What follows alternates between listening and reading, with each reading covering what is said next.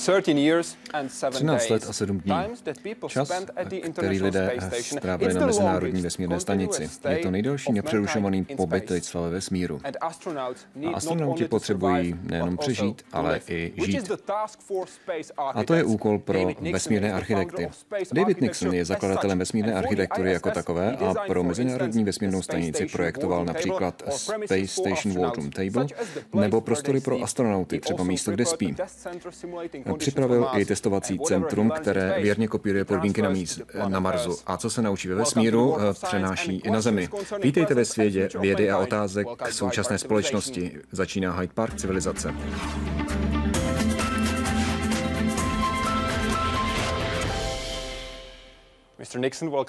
Pane Nixone, vítejte v Hyde Parku civilizace.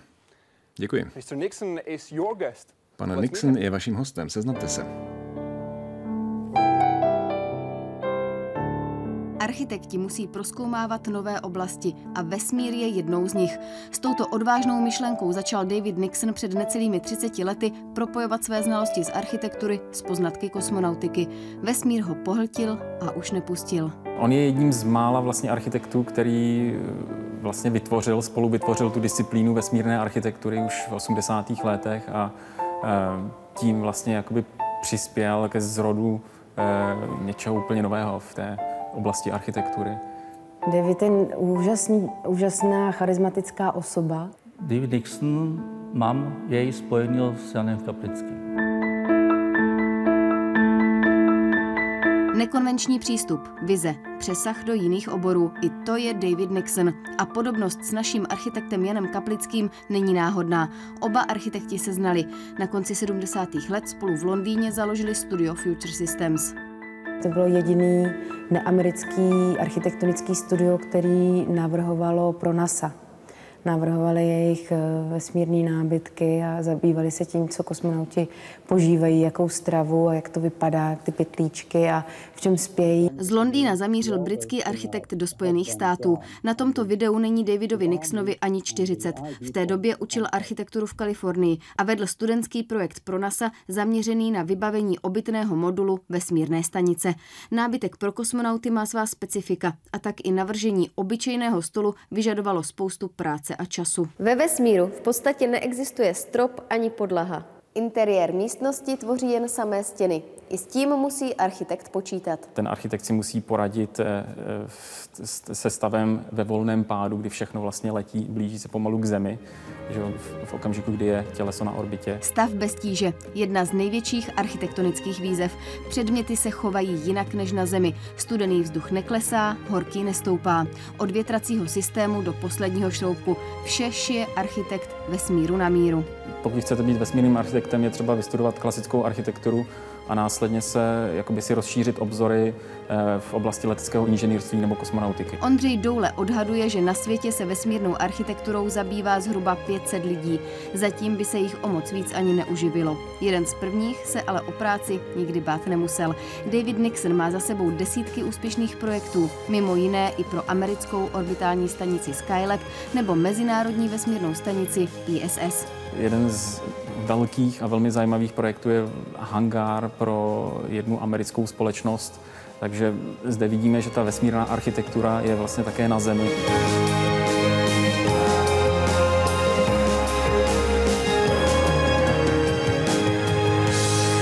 Když jsem ho viděla na poprvé, tak jsem byla tak trochu jako zklamaná, říkala, že to, co on vymýšlí, že to musí prostě dělat úplně nějaká, nějaká jako sci-fi osoba, ale on je úplně normální. Would you describe yourself? Řekl byste o sobě, že jste úplně normální, jak říkala Eliška Kaplická? Myslím, že ano. Nikdy jsem neměl žádný problém s příznaky um, nenormálnosti. Um, Myslím, že dneska je poměrně těžké být spíš takový normální protože jsme obklopeni tolika vlivy a tlaky prostředí, aspekty moderního života, že někdy se díky tomu dostáváme trošku mimo normalitu. A zejména v oblasti, ve které pracuji. posledních 30 let, je vždycky takové riziko že člověk duševně zmizí z povrchu zemského a mentálně se začne zabývat vesmírem kolem, ale myslím, že jsem normální. Doufám. Jaké adjektivum byste použil, kdybyste řekl uh, David Nixon? David Nixon věří v budoucnost to věřící v budoucnost, bych řekl. Tak o budoucnosti určitě budeme hovořit. A teď se uh, soustředíme na Mezinárodní vesmírnou stanici. Jak uh, se postupně měnilo zadání při stavbě ISS? Bylo od začátku jasné, jak bude vypadat, nebo se projekt v průběhu let upravoval a upravoval a upravoval? No, začalo to zhruba v roce 1979, kdy uh, bylo asi dva roky do prvního letu raketoplánu do vesmíru a tehdy vesmírná komunita vytvořila nějaké myšlenky, které potom trvaly asi do roku 1984. Tehdy prezident Reagan oznámil ten projekt a v nadcházejících dvou nebo třech letech ten projekt rostl, rostl a rostl ve velikosti a nákladech a rozsahu. A ten projekt byl potom eh, zmenšen zase eh, do pozemských rozměrů po první katastrofě raketoplánu v roce 86, kdy si uvědomili, že čas na eh, vybudování vesmírné stanice kosmonauty by byl prostě příliš dlouhý, takže od roku 87 ten projekt se zase začal zmenšovat, procházel vesmírnými, tedy rozpočtovými problémy. Začátkem 90. let byl v obrovských obtížích a v jednu chvíli tři měsíce byl úplně eh, zastavený, byl zrušený. Potom nastoupil prezident Clinton, přizval Rusy ke spolupráci a v té fázi se z toho stala Mezinárodní vesmírná stanice a to vlastně existuje dodnes. Bylo zcela jasné, jak se to bude stavět. Prošlo to několika fázemi několika uh, transformacemi. Jak jsem právě říkal, původní představa byla, že to budou stavět kosmonauti, eh, kteří eh, budou mimo eh, vesmírné plavidlo, stejně tak, jako se staví budovy někde na staveništi, zvenku. Ale postupem času začalo být zřejmé, že doba, kterou by kosmonauti strávili ve otevřeném vesmíru, by byla velmi dlouhá a bylo by to leč z lékařského hlediska obtížné, fyzicky náročné a nebezpečné. A současně pokročila robotika, navrhování robotů a bylo možné přetvořit tu vesmírnou stanici tak, aby ty části mohly být vytvářené velkými robotickými rameny a ta by je vlastně umístěvala zasouvala na to správné místo během růstu stanice. Během své přednášky v Praze jste uvedl, že jedna z možností, jak vybudovat mezinárodní vesmírnou stanici, je použít prefabrikáty velké části a dovážet je na místo. Ale říkal jste, že jednou to tak eh, bude. Zatím to tak nebylo. Já jsem chtěl říci, že eh, jsme v době velkých eh, plavidel. Ovšem teď musíme snížit náklady na dopravu do vesmíru. To je základní eh, důvod, proč už eh, nefungují raketoplány a proč musíme eh, vlastně pokročit jinam. Abychom toho mohli dosáhnout, tak musíme vytvořit vozidla, která budou mnohem lehčí, efektivnější, tak aby nestála jejich doprava na oběžnou dráhu tolik. A jak se bude snižovat eh, váha, tak se bude snižovat i nosnost. Musíme vytvářet eh, takové náklady eh, na cestu do vesmíru, které budou mnohem lehčí, menší, kompaktnější a efektivněji složené. Takže myslím, že nadejde doba nové generace nákladů, které budou vysoce kompaktní v době, kdy budou naloženy do vesmírného plavidla, které má je vynes na oběžné, oběžnou oběžnou dráhu. a jakmile tam budou dopraveny, tak se otevřou, rozkvetou jako květiny. a stanou se z nich velké konstrukce na oběžné dráze. Začnou malé a nakonec vyrostou do velkého rozměru. A o tom jsem vlastně hovořil. Podle vašeho názoru, v budoucnosti, dejme tomu za několik let, za několik málo let, bude možné vyslat roboty, aby eh, dodělali tu stavbu na oběžné dráze? Určitě. Pokud se podíváte na vesmírné vozítko Curiosity na Marsu, tak to je v podstatě robot na kolečkách. Akorát to nevypadá jako robot, ale spíš je to jako takové rozestavěné auto, ono je to velikosti auta. A ve skutečnosti je to vybavené umělou inteligencí. Samo eh, to je schopné navigovat po té planetě. Může si to samo zvolit horniny, eh, které to začne zkoumat a eh, ze kterých to bude brát vzorky. A v tuto chvíli tohle je nejvhodnější kandidát pro tu nejpokročilé, to nejpokročilejší robotické zařízení, které lidé vyslali do vesmíru. Pořád je to kontrolováno ze Země, ale jde o to, že se dost, jsme se dostali do uh, fáze, kdy lidé už budou schopni vytvořit plně autonomní budoucí generaci robotů. Uh, generaci, která bude myslet pro sebe a rozhodovat se, kam je na té planetě, uh, co hledat a čeho odebrat vzorky.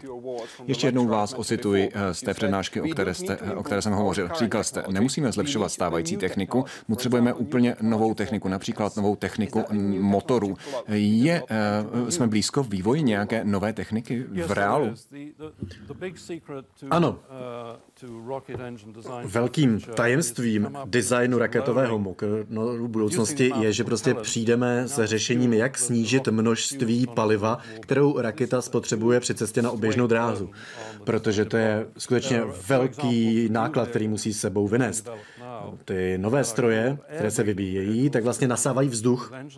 Znamená to, že ten motor skutečně z atmosféry dokáže využívat vzduch, nasávat ho při cestě na oběžnou dráhu. Potom ten kyslík je stlačen a používá se místo toho kyslíku, který byste museli eh, tam jinak dodávat jinak. Je to daleko efektivnější, daleko ekonomičtější z hlediska vývoje i letu a to povede ke snížení nákladů při cestě na oběžnou dráhu, což stále představuje zásadní překážku.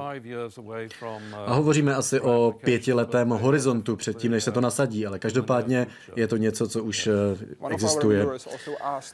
Jeden z diváků se zeptal, jestli cesta ke snížení nákladů by třeba mohla spočívat v práci na vesmírném výtahu. Um, to je dobrá otázka.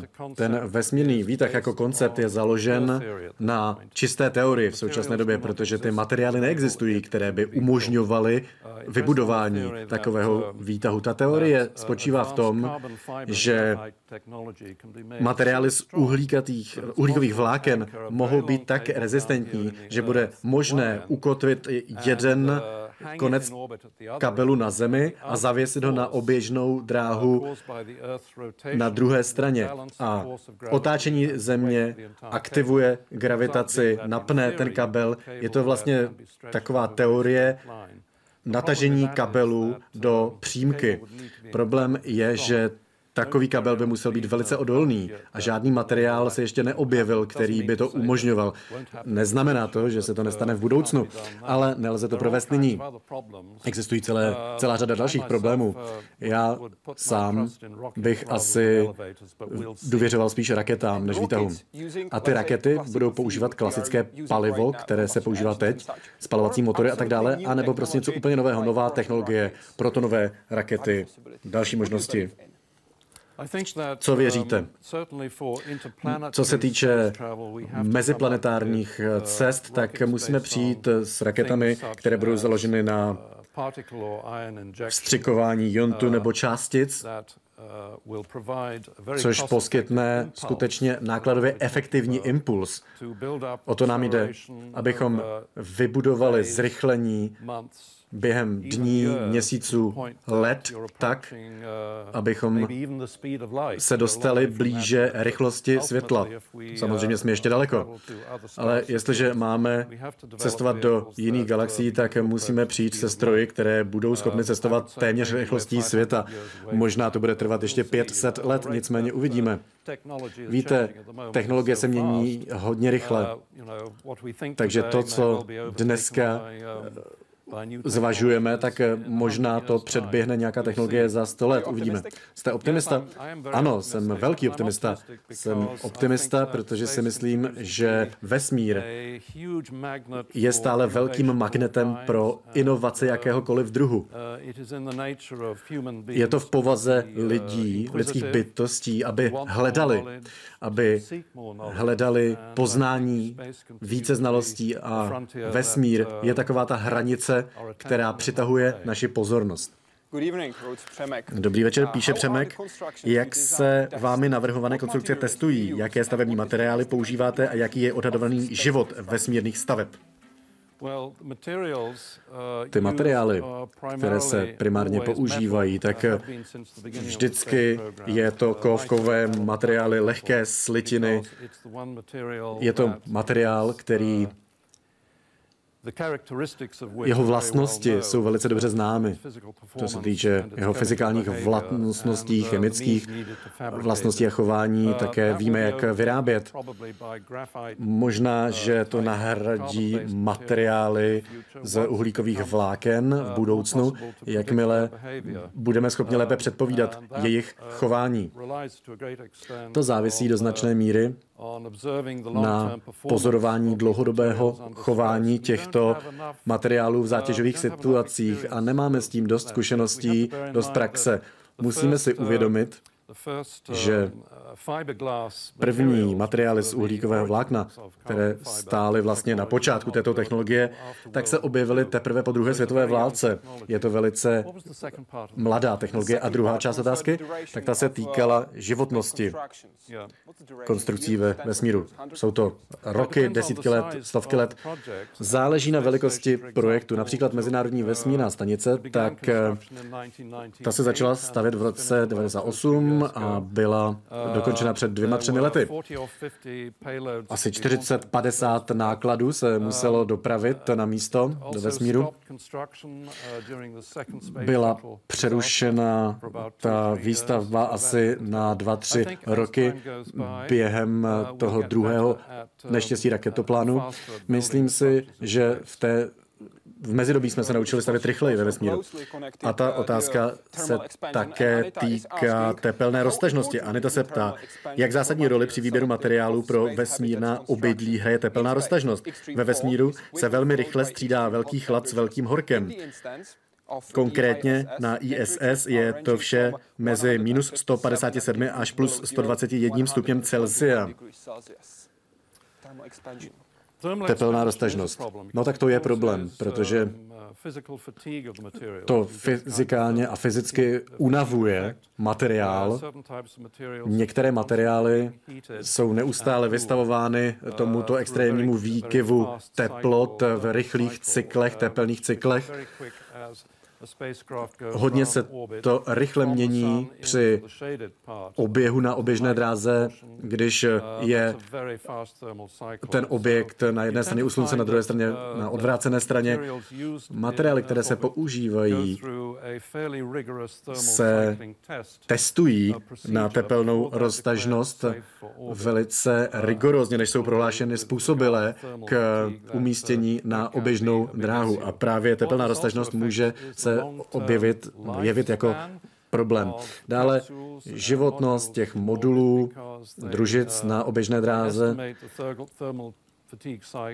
Tam ten cyklus tepelné roztažnosti a odolnosti se odhaduje na roky a je zde určitá hranice, za kterou už není bezpečné je provozovat.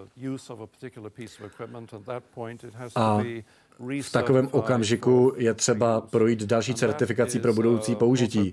Je to něco, co se děje i v leteckém průmyslu, kdy stará letadla se musí opětovně recertifikovat. Podívejme se na Facebook. Otázku nám poslala Samantha. Ptá se nás, proč jsou vesmírné stavby nebo objekty v bílé barvě. ISS i raketoplány byly bílé. Je v tom nějaký hlubší smysl než jen čistý design?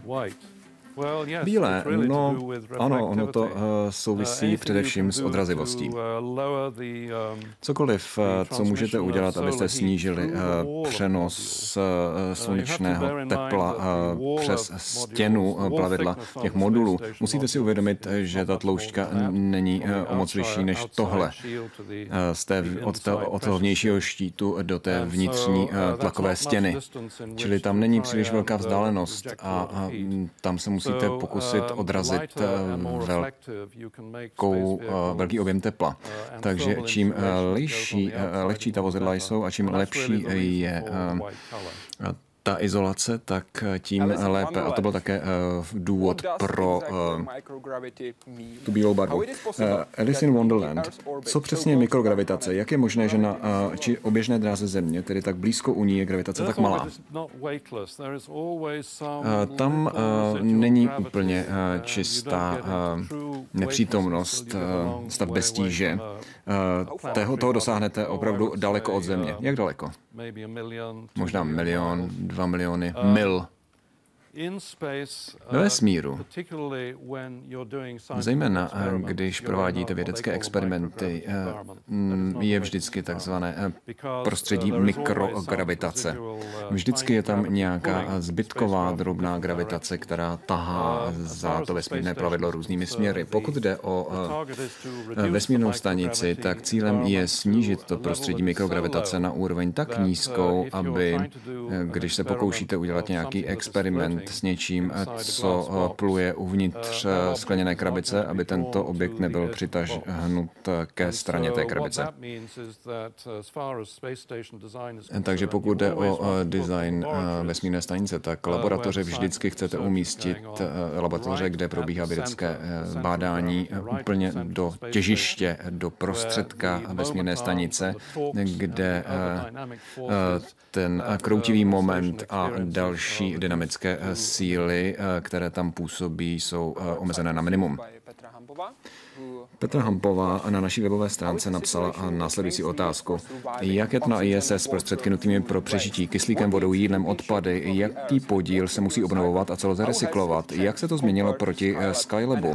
A jak by tomu mělo být v budoucnu u stanic na měsíci a Marsu?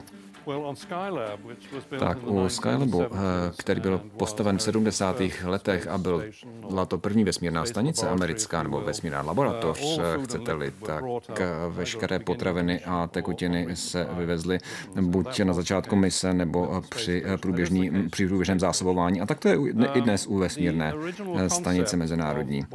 Původní koncepce toho, čemu se říkali systémy na podporu životního prostředí a života, což jsou systémy, které uvnitř udržují eh, eh, obyvatelnou atmosféru pro kosmonauty, tak eh, původně se plánovalo, že to bude uzavřený systém, uzavřená smyčka, ve kterém vzduch, voda a pevné odpady budou recyklovány systémem do podoby čistých nových materiálů, spotřebovatelných produktů, které budou moci kosmonauti znovu používat. A ukázalo se během vývoje, že to bude příliš drahé, že techniky prostě prostě, technika prostě nebyla k dispozici na toto, která by to umožňovalo. Takže dělá se to tak, že se postupně do dneška eh, eh, odkláníme od eh, spolehání se na dodávek ze země k tomu, abychom byli čím dál tím autonomnější. Takže teď se recykluje prakticky veškerá tamní voda,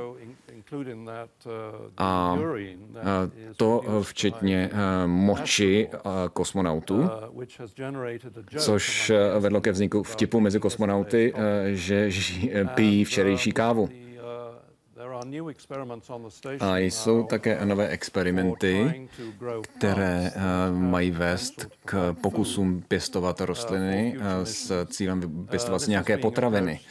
Na budoucích misích. Dělá se to velice pečlivě a obezřetně, to sleduje vědecká komunita, protože tam mohou být nějaké bioorganismy v podobě patogenů, které vznikají v, při pěstování rostlin a v uzavřeném prostředí by mohly být škodlivé pro kosmonauty. Takže tohle je průběžný výzkum v Evropě i jinde po světě a doufáme, že v několika nadcházejících letech tento výzkum se dostane do fáze, kdy bude možné si konečně pěstovat rajčata nebo hlávkové saláty nebo jinou jednoduchou zeleninu na oběžné dráze, tak aby si to mohla posádka dát. Ale myslím si, že jsme pořád ještě hodně daleko od úplné nezávislosti na zemi. Myslím si, že ještě nějakých 50 let. Ale všechny ty věci, o kterých jste hovořil, by určitě pomohly eh, posádce eh, vesmírné stanice psychologicky. A to je také jedna z otázek, eh, na kterou se ptá například John Gee. Jak řešíte konflikt nedostatku místa na kosmické stanici a pravděpodobnou potřebu z pohledu psychologů, možná nutnost členů posádky mít nějaký svůj vlastní prostor jen pro sebe? Tak za prvé, pokud jde o výběr kosmonautů, a tak to platí pro každou zemi, která vysílá kosmonauty na, do vesmíru. Je to velice uh, disciplinovaný, uh, rigorózní, náročný, uh, dlouhý proces. Ten postup samozřejmě obnáší řadu psychologických i fyzických testů a lékařských zkoušek a potom kosmonauti, kteří jsou vybráni do vesmíru, jsou školeni pět let na nějakou misi a během tohoto školicího procesu projdou celou řadou zatěžkávacích, nouzových, extrémních podmínek, mm, žijí pod vodou a mm, učí se eh, spolu eh, koexistovat v uzavřeném prostředí dlouhé týdny a měsíce.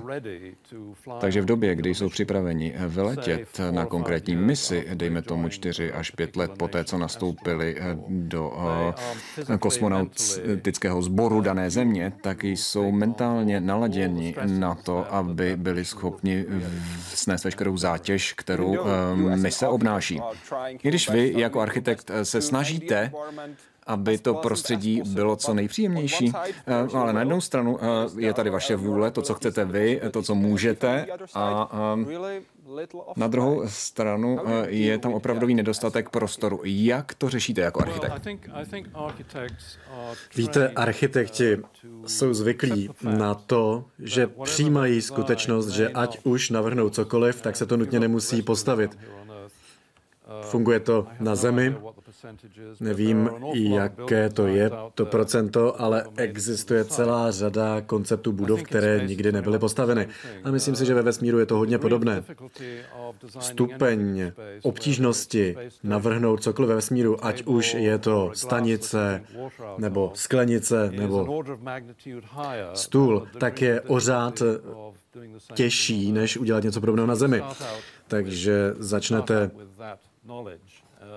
na základě této znalosti nebo tohoto uvědomění a samozřejmě potom jste zklamáni, když se to nerealizuje. Zmínil jste ten stůl, který jste zkonstruoval pro ISS.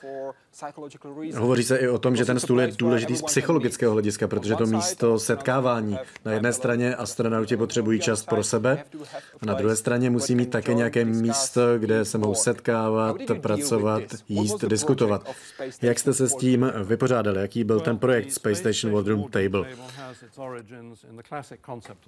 Vlastně se jedná o klasický koncept stolu od středověku, nebo ještě možná předtím, za času klasických civilizací. Jak jste řekl, skupina lidí se sešla okolo stolu a dělali obchody, nebo jedli, nebo se tam bavili, nebo něco plánovali diskutovali, debatovali cokoliv, co se u stolu dělá. A je důležité, když se pohybujeme ve vesmíru, tak abychom zachovávali to kulturní prostředí a události, které jsme si za miliony let vypěstovali. A to, že lidé se sejdou u stolu a jedí, tak to je jedna věc. Alternativa je, že prostě každý si zmáčne nějaké tlačítko, vyjede mu jídlo z mikrovlnky, oni si sednou někam do rohu a konzumují to a nemají mezi sebou žádný kontakt, který je ale klíčový. Ve vesmíru je časový rozvrh členů posádky skutečně napjatý. Začínají hodně brzo ráno a končí pozdě v noci. Mají pracovní kalendář, který musí každý den plnit, takže je to hodně důležité, aby se setkávali aspoň při jídle, aby mohli odpočívat a mluvit spolu. A to je ta idea, která stála za konceptem stolu. A doufáme, že nová generace modulů do vesmíru bude mít pořádný klasický stůl. Jaký potenciál má využití technologie 3D tiskáren pro konstrukce ve vesmíru? Myslím si, že je zde úžasný potenciál pro 3D technologie. Probíhá experiment s cílem zjistit, co umožňuje 3D v prostředí mikrogravitace. Ta technologie 3D v současné době je založena na vrstvení materiálů, s využitím gravitace, běžné gravitace. A v nepřítomnosti gravitace je třeba prokázat, zda tato technologie bude použitelná. Na to ještě musíme počkat. Když hovoříme o technologii, tak na ISS musíme zmínit také větrání. To je hodně specifické, když to porovnáme se systémem větrání na Zemi ten vzduch se tam nehýbe, neprobíhá tam žádné přirozené větrání nebo proudění. V uzavřeném prostředí neexistuje proudění vzduchu a proto je třeba dosáhnout cirkulace vzduchu mechanicky. Vždycky tam cítíte, nebo máte tam ty větráky, které slyšíte, když slyšíte hlasy astronautů při přenosech, tak v pozadí slyšíte takovéto hůčení větráků v jednotlivých modulech. A to je zásadní pro udržení větrání kyslíku v systému a k vyvádění CO2, tak aby to bylo zpracováno, jak jsem to popsal. Po oběžné dráze kolem Země krouží jak různý přirozený vesmírný materiál, tak i různé smetí vyprodukované člověkem. Jak moc velkou hrozbu jsou, hrozbou jsou pro ISS či nástupce? Jak se vesmírné stanice brání konfliktu s nimi a jaké by mohly být důsledky kontaktu? Jedná se o narůstající problém. Hovoříme o vesmírných troskách nebo smetí, Oběžná dráha to je takové smetiště. Je to plné smetí, máte tam staré družice, po konci životnosti kusy vojenského vybavení, které už je zastaralé, raketové stupně, které nezhořely v atmosféře.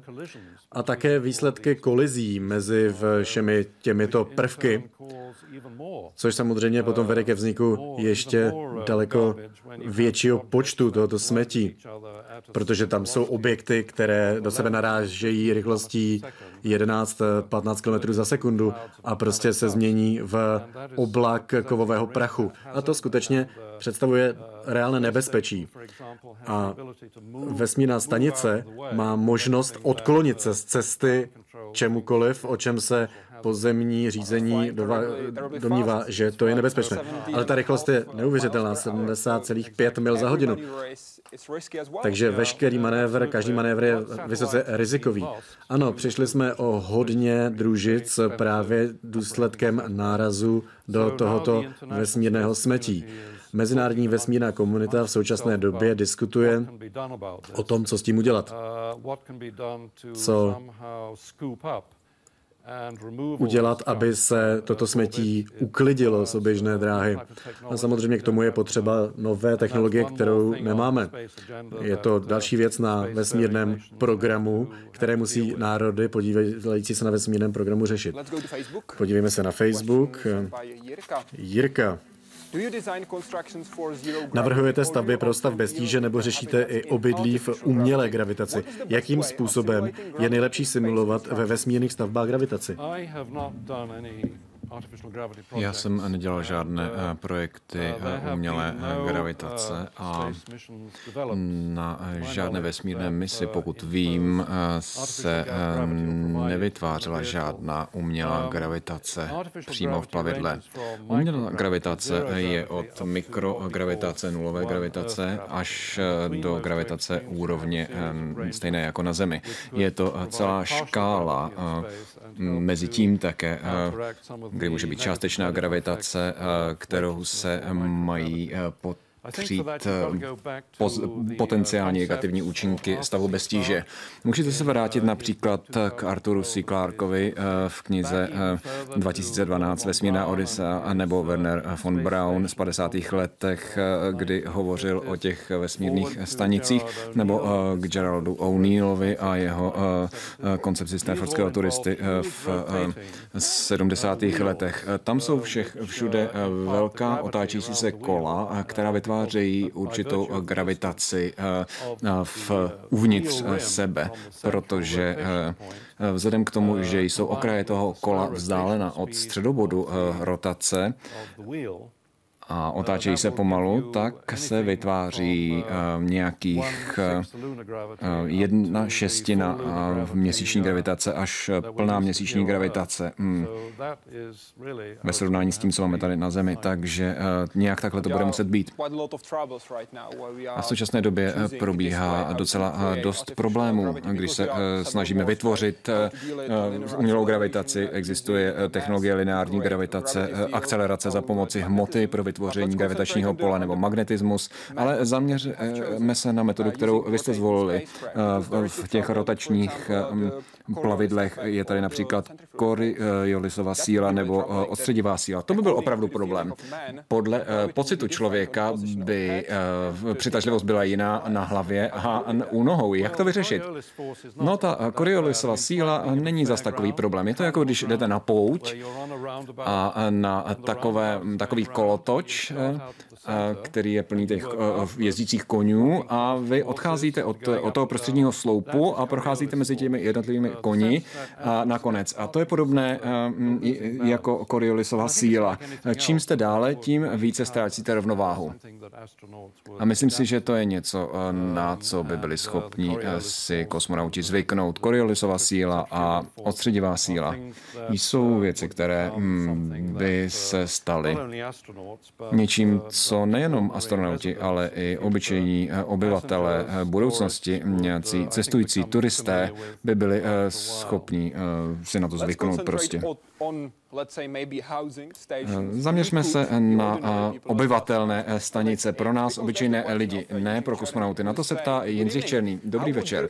Jak by asi vypadala a probíhala výstavba první lidské kolonie pro dlouhodobý pobyt na měsíci nebo dokonce na Marsu? Odmýslím-li si peníze a politickou vůli? Je lidstvo schopno takové stavby technologicky realizovat a dlouhodobě provozovat?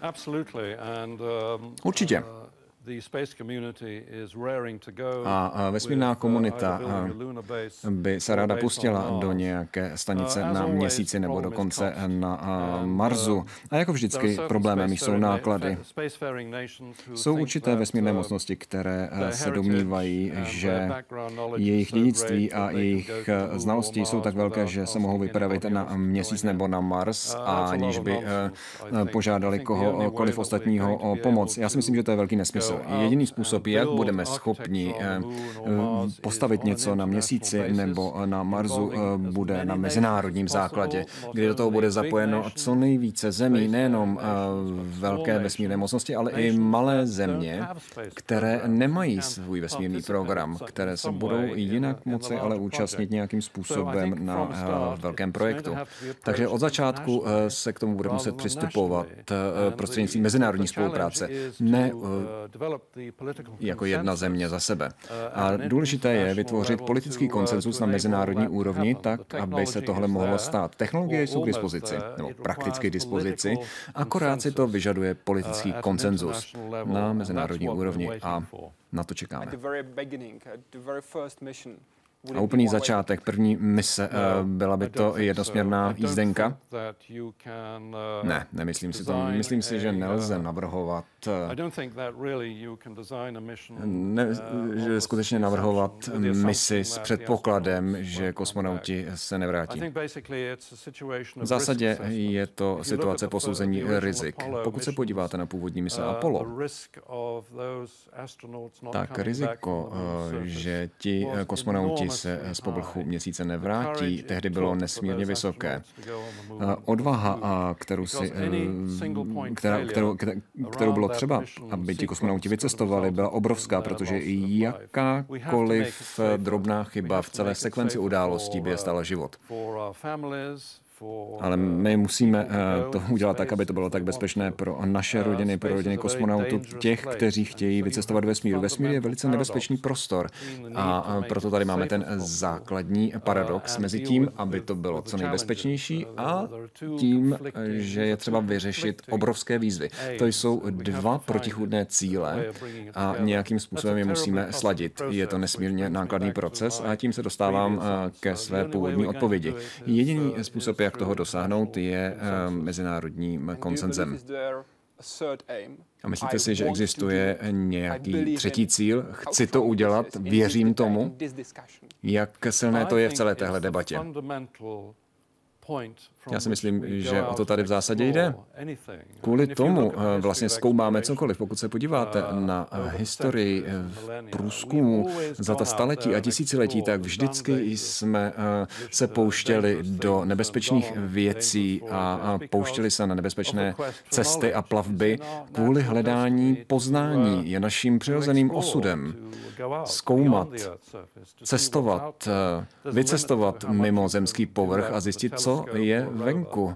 Eh, my lidé toho musíme udělat více než nějaká robotická vozitka.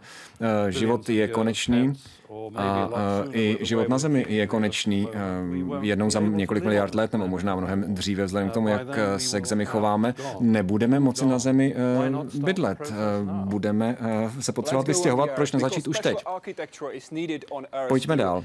Na Zemi je třeba také speciální architektury. Jsou některé, některá místa se speciálními podmínkami. Jedno z nejchladnějších míst na světě, hluboko uprostřed Antarktidy, 950 kilometrů od pobřeží. I sem se dostal člověk a dokonce tu stavěl. Už téměř 10 let vzdoruje mrazu polární stanice Concordia. Architektonický unikát, který umožňuje žít a pracovat v extrémních podmínkách 30 lidem.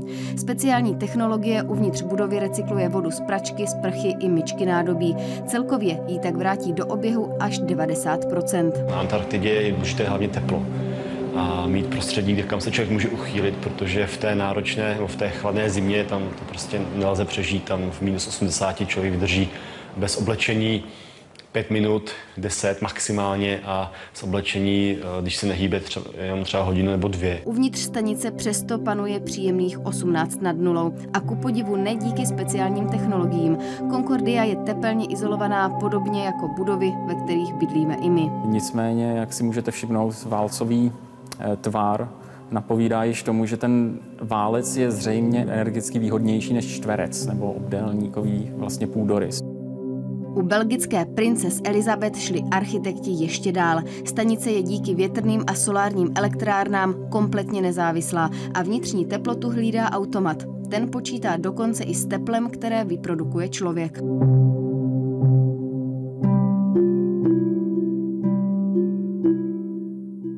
Vesmírný architekt někdy slétne na Zem, nebo dokonce až pod vodu. Tohle je jeden z posledních projektů Davida Nixona. Podmořský příbytek z roku 2012. Voda. Další extrém. Výzva. Prostor pro bydlení. Na její hladině už vznikají první plovoucí domy nebo části měst. Pod vodou se ale staví hůř. V minulosti vzniklo několik stanic podvodních, a to hlavně z důvodu tréninku astronautů eh, a kosmonautů a samozřejmě také průzkumu oceánu. Dnes je v provozu jediná Aquarius. 30 metrů pod hladinou oceánu provozuje podmořskou laboratoř Floridská mezinárodní univerzita. Čím jdu hloubš, tak tím je větší tma. Takže abych navrhoval podvodní architekturu, tak musím počítat i tady s tím problémem. Abych nežil jenom prostě nějaký skořápce. Nehostinná krajina, problém společný pro vesmírnou architekturu i tu v extrémním prostředí. Ale právě v ní vznikají unikátní objekty, energeticky, materiálově i provozně téměř dokonalé a hlavně pohodlné pro své obyvatele. Až někteří vesmírní architekti litují, že se u nich ta klasická architektura neinspiruje víc. Veronika Kvaková, Česká televize. Co by se měli architekti naučit ze vesmírné architektury pro projekty na Zemi? Tak první lekce si myslím uh, je, je použití systému na kontrolu atmosféry v vesmírných stanicích a přístrojích vlastně jde o recyklaci veškerých odpadových produktů. Hovořil jsem o systémech kontroly prostředí a podpory života.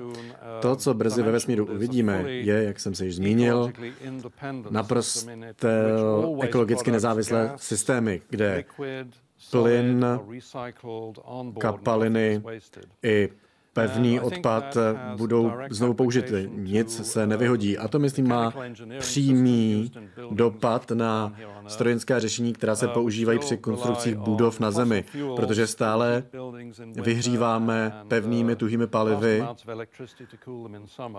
potom používáme hodně elektřiny na chlazení a musíme přijít s lepšími řešeními, protože budovy v současné době představují jednoho z nejhorších znečišťovatelů životního prostředí.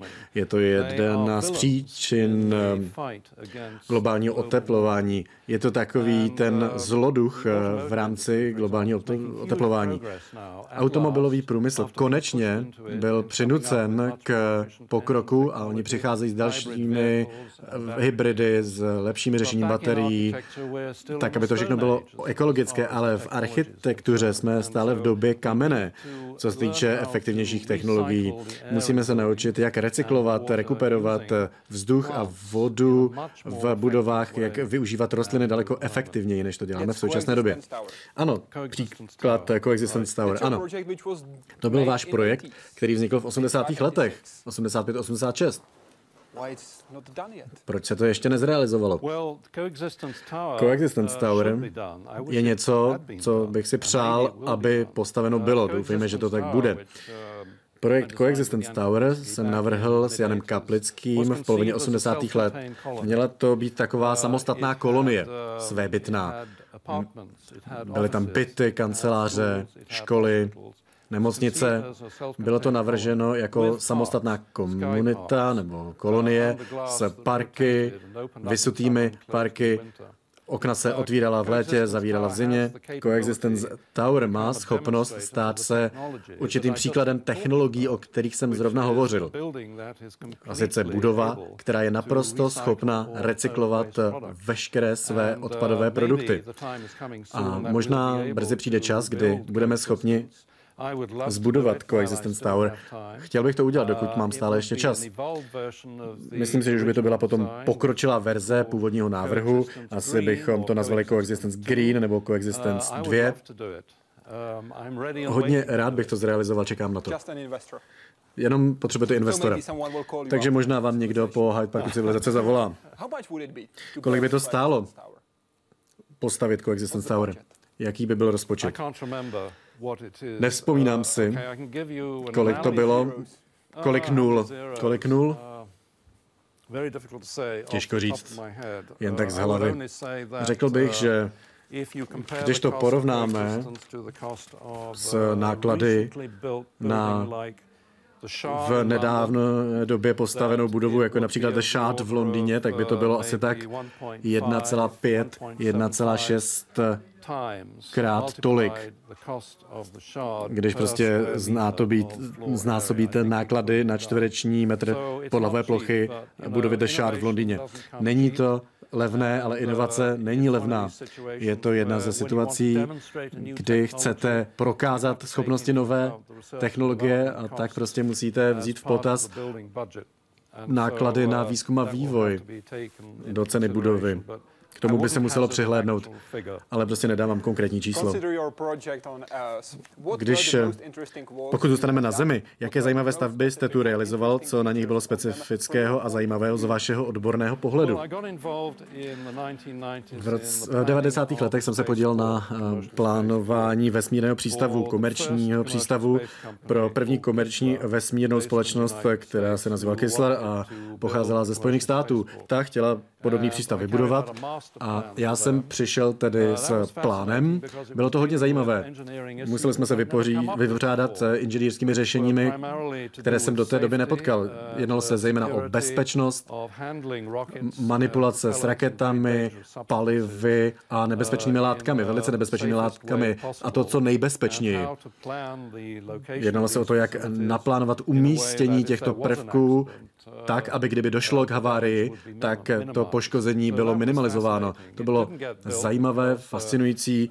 Nakonec se to nepostavilo, protože ta společnost nebyla schopná ten celý projekt dotáhnout až do konce, ale bylo to fascinující. V uh, rozhovoru v Architect Junior uh, v dubnu 2012 říkal, že bude možné se projít po první provoucí zemi světa. A vlastně v souvislosti s obyvateli Tuvalu jste o tom hovořil. Je to možné? No víte, ty velice nízko položené státy jako Tuvaly nebo uh, souostroví Kiribati nebo Maledivy možná budou první země světa, které zmizí díky globálnímu oteplování.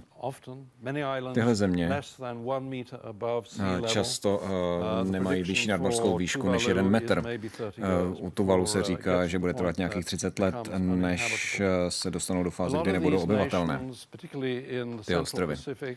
Řada těch zemí, zejména ve středním Pacifiku, má takovou přírodní geologii atolů a lagun, kdy uprostřed to centrální těleso vody je obklopené nějakými těmi nízkými písečnými ostrovy.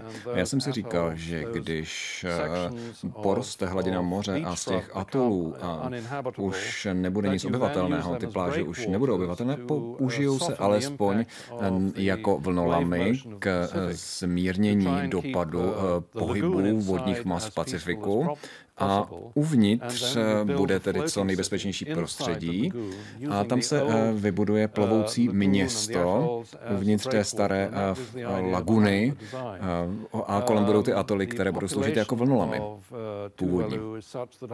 Populace Tuvalu je velká, takže myslím, že by to bylo možné a mohlo by se to udělat se současnými technologiemi. Nic zvláštního.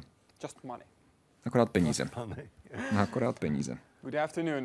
Eh, dobré, dobrý den. Jak jste se seznámil eh, s Janem Kaplickým? Jaké byly začátky ve Future Systems a jaký byl Jan Kaplický jako spolupracovník a přítel? Děkuji za odpověď. Já jsem se s Janem eh, setkal poprvé v kanceláři Normana Fostera někdy v roce 1972 v Londýně. Nějakou dobu jsme spolupracovali a potom se naše cesty rozešly s rozvojem našich kariér a potom jsme zjistili, zjistili, že potom najednou jsme zase začali spolupracovat eh, v kanceláři v roce 1976. Z Legrace eh, jsme se zúčastnili soutěže, kterou jsme potom vyhráli a to vedlo k naší spolupráci v nadcházejících několika letech. Dělali jsme různé soutěžní projekty, návrhy a eh, nakonec jsme začali je i stavět. On tehdy vyučoval, já jsem ještě dělal nějakou jinou práci, takže původně jsme jenom spolupracovali na částečný úvazek a myslím, že vážně jsme Začali spolupracovat eh, zhruba v roce 1979 na jednotlivých projektech a tehdy jsme to pojmenovali Future Systems a mysleli jsme si, že to odráží typ práce, která nás zajímá. Takže eh, pokračovali jsme potom pod jménem Future Systems až do konce 80. let, eh, kdy naše kanceláře se zase rozešly jiným směrem, každá. Jsou eh, někteří eh, lidé, kteří vás osobně inspirovali? Ano, mm, celá uh, řada. Už jsem tady hovořil o Arthur C. Clarkovi. A myslím si, že Arthur C. Clark i nadále je pro mě zdrojem fascinace.